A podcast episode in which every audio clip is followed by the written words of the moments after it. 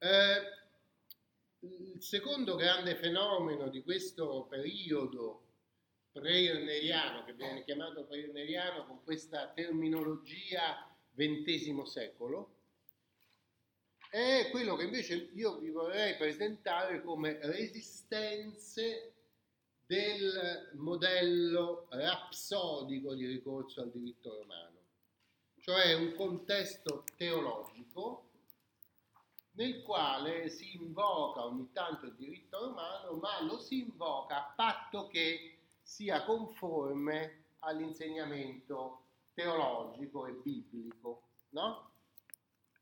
Questo mondo, che anche nell'articolo è richiamato con una, uh, un'espressione che stava a cuore al maestro di Cortese, cioè Calasso, di cui ho parlato ieri, eh, è richiamato con il termine utraque lex, cioè tutte e due le leggi. Tutte e due le leggi nel senso che il diritto romano si deve, eh, eh si deve coordinare con non tanto con il diritto canonico quanto con il diritto divino, cioè con quanto Dio vuole dagli uomini. Questo Dio che non sembra ancora essersi ritirato nel suo ruolo di motore immobile, come dirà San Tommaso, ma sembra invece presente in una tradizione che si vede molto bene nel tempo di Irnerio e poi per la verità resiste anche molto dopo il tempo di Irnerio, che è il tempo che va diciamo dal 1090 al 1125, più o meno Irnerio dovrebbe essere morto nel 1125. Eh? Quindi siamo a cavallo prima o dopo il 1100. Eh? Bene, in questo periodo sembra che una uh, tradizione di integrazione di elementi di diritto romano, ma dentro eh, una visione teologica del mondo, sia molto resistente e Cortese la incentra intorno a una figura di cui parlano le fonti, ecco l'indizio, no? La figura è la figura di un mitico giurista teologo che qualche volta viene menzionato nelle fonti come il predecessore di Irnerio. Qualcuno è arrivato a chiamarlo il maestro di Irnerio, anche se è completamente impossibile, nessuna fonte veramente lo dice. Questo giurista eh, ha il nome che viene attribuito dalle fonti di Pepo. E Pepo sarebbe talmente interessato agli storici, specialmente nel dopoguerra, cioè tra il 1950 e il 2000, che hanno studiato un sacco di cose, tra cui anche eh, le forme del, dei nomi medievali e hanno pare accertato che Pepo sia un diminutivo usato in Toscana per il nome Pietro. Non il nome Giuseppe come ci potremmo pensare noi, perché Peppe noi chiamiamo quelli che si chiamano Giuseppe, no? Mentre quelli che si chiamano Pietro non li chiamiamo mai Pepo.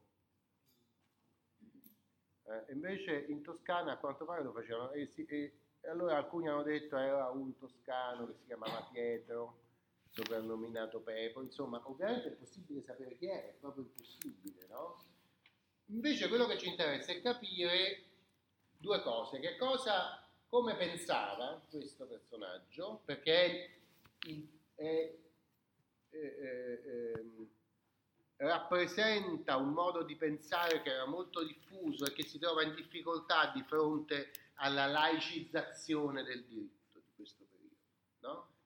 Che critica fortemente la laicizzazione del diritto. Quindi ci interessa capire come pensava e chi dopo di lui ne ha difeso il pensiero, lo ha rievocato, lo ha ricordato, eh, eh, ripetendo questa critica all'esagerata laicizzazione del diritto che sembrerebbe invece collegata al mondo di Irnerio, cioè al mondo del giurista esclusivo che si forma solo sul diritto romano ed esalta questa, esalta questa manifestazione di classicità, scusate, pagana. Perché questi giuristi che stanno del digesto non sono cristiani per niente, sono tutti pagani. E questo è un po' un problemino, eh?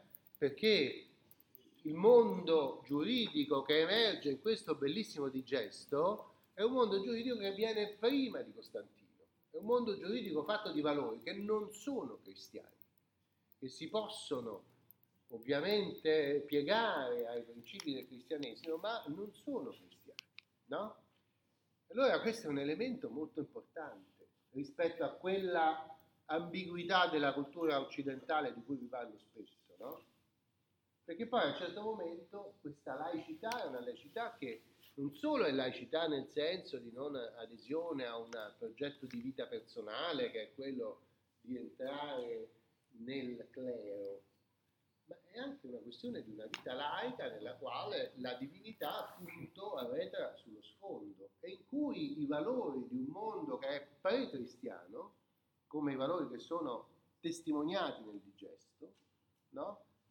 Inevitabilmente devono scontrarsi, devono confrontarsi con i valori eh, cristiani. No? Questo non è che è una cosa da poco, per questo ci fa capire anche perché la visione di Pepo è una visione che resiste, viene rievocata, viene ricordata, specialmente nell'ambiente francese e normanno e inglese. Per cui una delle fonti principali su Pepo è un'opera morale di un giurista, scusate, di un teologo inglese che si chiama Ralph Niger, Ralph Black probabilmente, Rodolfo il Nero. Radulfus Niger in latino si firma, eh? che è una delle fonti principali che ci raccontano di questo Pepo e ce lo esaltano le altre fonti che parlano di Pepo sono quasi sempre di eh, provenienza eh, francese. La Summa Istituzione, una delle prime summe delle istituzioni che lo menzionano, e lo menzionano con nostalgia, come dire, come era bello il tempo in cui la si pensava come Pepo. Eh? Allora la eh, descrizione di eh, Radulfus Niger è proprio una descrizione in cui Pepe è usato come strumento polemico contro la svolta laica del diritto impressa dallo studio eh, del digesto e del codice delle istituzioni come si faceva a Bologna. Mm? Allora ecco, scuole pre-erneriane non significa solo prima di Ernelio, ma significa anche contemporaneamente e dopo Ernelio esiste ancora una visione del diritto che lo vuole coordinare con i precetti biblici e teologici. Allora, Adolfo Nietzsche dice, ci richiama Pepo, eh, interpretando allegoricamente un passaggio della Bibbia. E il passaggio della Bibbia è quello nel quale eh, Amnon, il figlio di Assalonne, eh, viene nominato giudice e si inorgoglisce al punto che incomincia a, inter- a esercitare la giustizia commettendo ingiustizia, no? a favorire la monetizzazione, a favorire eh, diciamo, la circolazione di denaro nell'ambito della giustizia, che non è più dunque la celebrazione di una virtù sacra, ma è invece un mestiere dal quale si può trarre denaro. Allora, questo teologo che scrive in Inghilterra, eh, non mi ricordo dove stava, in quale monastero, che poi ancora la sua opera sta, è conservata in una sola copia, mi sembra a Lincoln, perché lui era un monaco del monastero di Lincoln e quindi l'opera l'ha scritta e l'ha lasciata là e ancora sta là l'opera, no? che eh, credo che adesso sia stata pubblicata, però quando scrive Cortese soltanto dei frammenti erano stati eh, identificati dagli studiosi e pubblicati a pezzi, ma non tutta intera. No?